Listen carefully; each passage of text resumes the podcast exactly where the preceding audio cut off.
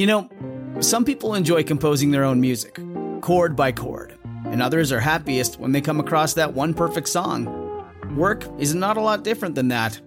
Whether you prefer building your own workflow or using a pre made template, with Monday.com, you and the team can work in a way that's comfortable for everyone. Tap the banner to go to Monday.com and build your own amazing workflow or find an awesome template. No judgment.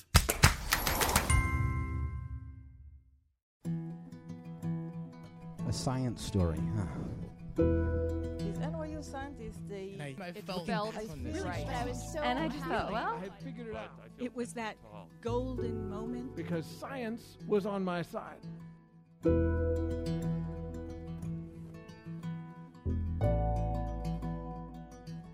Hey everyone, I'm Ben Lillie, and welcome to the Story Collider, where we bring you true stories of how science has affected people's lives. Last reminder our next event in New York is December 17th. The theme is Science and Religion. See storycollider.org for more. This week's storyteller is Lawrence David. The story was recorded in December 2012 at the Oberon Theater in Cambridge, Massachusetts. The theme of the event was It Takes Guts.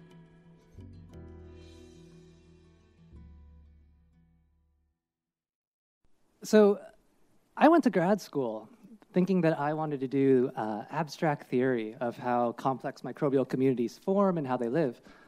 And uh, abstract theory is what I got. You know, the first three years I was there, I spent all this time working on my thesis, which was called uh, Novel Phylogenomic Approaches to Problems of Microbial Genomics. And what, what I was doing was spending all this time building these theoretical models of how the Earth was evolving three billion years ago and what kind of bacteria were living there and whether or not they were breathing oxygen. I loved it, actually. I thought it was really interesting. But uh, I couldn't help but notice that no one around me really seemed to as well. Uh, in fact, you know, I hit the nadir of grad school around year three, which I think a lot of people do, when it occurred to me that I was spending all of this time working on something where I was trying to basically prove to only about 20 people in the world that I was a smart guy. And that's terrible, right? You know, like you're boring your friends, your loved ones, you're talking all the time about your research, which you're really into, and no one, no one cares. And I, I made this resolution kind of in, in private that, well, to solve this, I was going to, as soon, well, I was going to become a doctor. I figured if you became a medical doctor, you would interact with people on a regular basis who would care about your profession. And the other thing that happened around that time was I happened to see the movie uh, The Yes Man with Jim Carrey. I don't know if any, if someone here has seen it. The the plot is that Jim Carrey is leading kind of a, a unhappy life, and he goes to a self help seminar and realizes that by saying yes to every opportunity that presents itself, uh, he ends up becoming a much happier person in the movie. So I figured, well, you know, it's working in this movie. I'll, I'll try this out until I get into med school. About a week later, as I was trying to schedule my MCAT, my, my boss comes over and knocks on my desk and says, Hey, Lawrence, I've got a great idea. Why don't we, every day for the next year, save our shits? It's like, well, you know, it, it, it sounds a little, it's a little startling to hear first thing in the morning. But he was actually, or, uh, you know, we were sort of on the same wavelength, uh, you know, and I understood what he was getting at because back then there was uh, this field called the human microbiome. People here might have read about it. The gist of it is that there are these remarkably complex microbial communities living in and on our bodies. And uh, the statistic is that for every one human cell in the body, there are actually 10 microbial ones.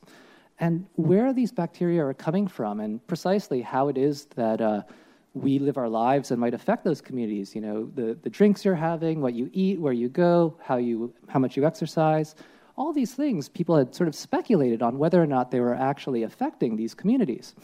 And it turns out that the densest ecosystem of all is your gut. And so by saving our shits every day, we could analyze those bacterial communities, and I could use all of the statistical theory I had been learning to find correlations in the data and see, well, what was actually driving those communities' ecology.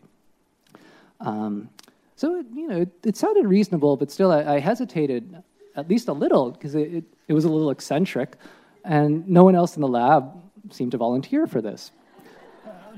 but uh, we, in the end, agreed to do it because I, I remember the yes man, and I figured this is going to be great. so the next day, I go online and I bought 500 of these white plastic uh, things we called hats. Uh, and we called them hats because when you turn them upside down and put them on your head, you look like Abe Lincoln wearing a white top hat. But when you put it right side up and, and put it on a toilet, they were perfect for catching your poop before it hit the water and got contaminated. And then the next thing we did was uh, I figured this was my big chance. I would finally get the iPhone I had always coveted because um, I thought, well, we could use an app to track everything we were doing.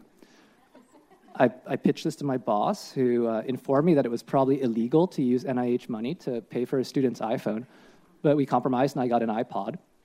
And so I, I wrote this little app, and you know, I, I enjoyed it quite a bit. We had 300 different things that we could track every day about our lives with just about 15 minutes of tapping every day.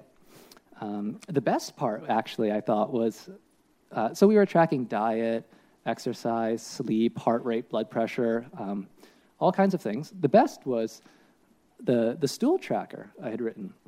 Because uh, or what delighted me was we were measuring every poop girth, weight, color, odor um, from one to four. and I can't even claim credit for inventing this thing. It turned out that these researchers in England, I had found this paper, it's called the, the King's Stool Chart. It was invented in, in Bristol, England. These people had put it together themselves and written a paper about it. And so I remember reading this paper and thinking, my God, there are professional poop researchers. This is fantastic. So, you know, the way my routine then went on after I collected these things was every morning I'd wake up, grab a hat, put it down, take a poop, and I, I'd tap a little on the iPod, and then I'd scoop it up and put it in the fridge with the ice cream. it sounds actually pretty easy now, but uh, in the beginning, I, I remember realizing I was terrible at this. I was probably the worst person in the world to be doing this study. You know, I had this really kind of queasy stomach. And when you're catching these poops, it turns out that water is actually an amazing invention in toilets. What water does is it keeps all those volatile gases in your feces away from your nose. And the last thing you want to do is like stick your head in there and then, you know, displace it. and then, you know, pick it up with a tube. So those first days, I'm gagging every morning. I wake up, I dread pooping. And and I'm gagging, and I hear my wife screaming from the like bedroom, "Serves you right for putting feces in our fridge." Meanwhile, I've collected all these poops, and after the first month, I bring them to the lab, and it's getting awkward there too, because the lab manager pulls me aside after she started processing the first month of poop and says, Lawrence, can you please stop eating so much sesame chicken every day? All those sesame seeds are clogging up my filters. And then my boss was even worse. I would get phone calls from him, you know, at all hours of the workday, and he'd pick up with this like kind of really harried voice and say, Lawrence, where are you? You need to get here right now. It's like, good God. Did the freezer go out? Did we lose our samples? What's happening? I've just eaten the gnarliest sandwich. You need to put it in you so we can see what it does.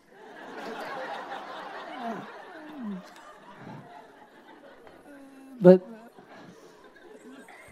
still, I, I, found though I was actually finally starting to connect though with the people around me through this project. Um, after word sort of gets out about these kinds of grad school projects, and I, I would go to parties, and this guy, you know, people would like sidle up next to me and say, "Hey, I hear you're that guy who tracks all his shits every day on his iPod."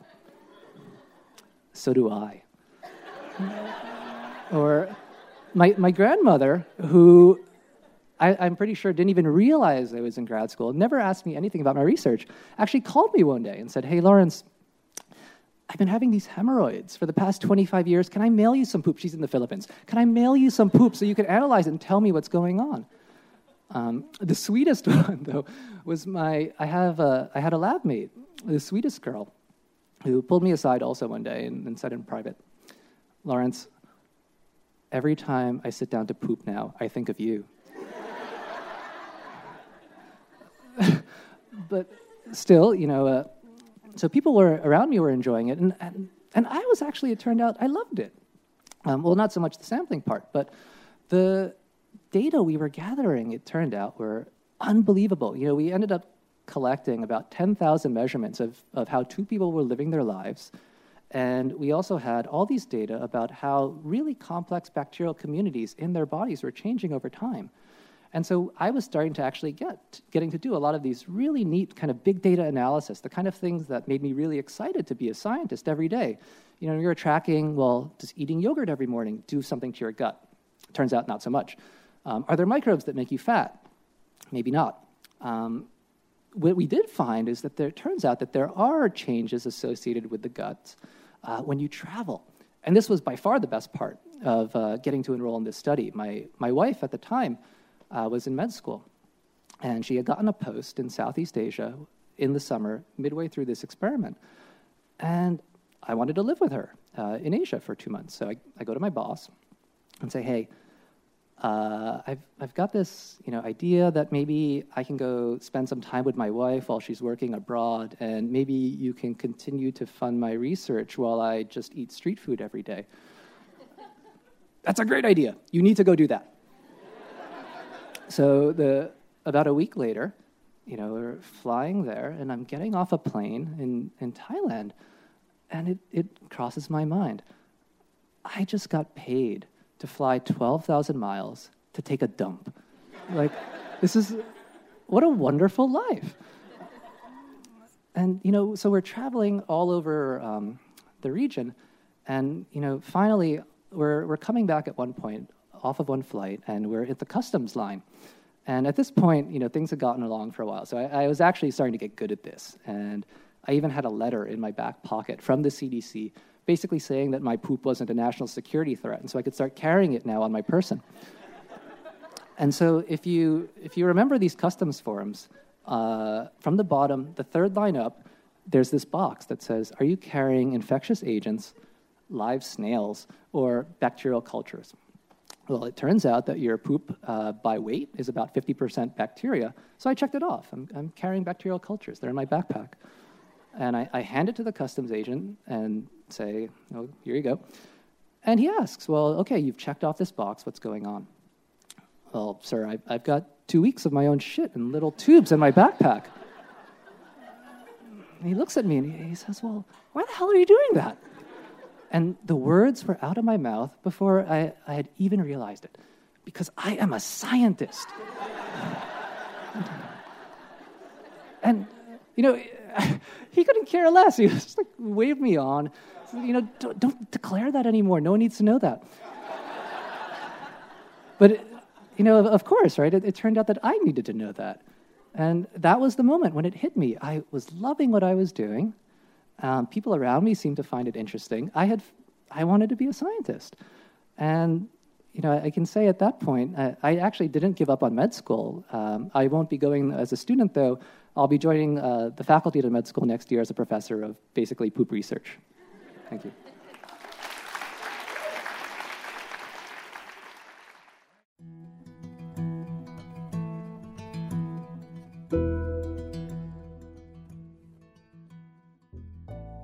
That was Lawrence David. Lawrence is a scientist studying the bacterial communities that live in and on the human body. He is now a junior fellow in the Harvard Society of Fellows and will be joining the faculty at Duke University in the summer of 2013.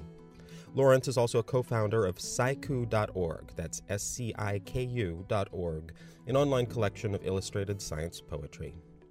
For more science stories, take a look at StoryCollider.org, where we have our magazine, archives of the podcast, and upcoming events. The Story Collider is produced by me, Brian Wecht, Erin Barker, and Ari Daniel Shapiro. The podcast is produced by Rose Eveleth. Additional help from Brooke Williams, Lena Groeger, Josh McCall, and Rafaela Benin. The theme music is by Ghost. Special thanks to the Oberon for hosting the show, and to Theoretical Physics for being the very clean, non poop thing that I studied. Thanks for listening.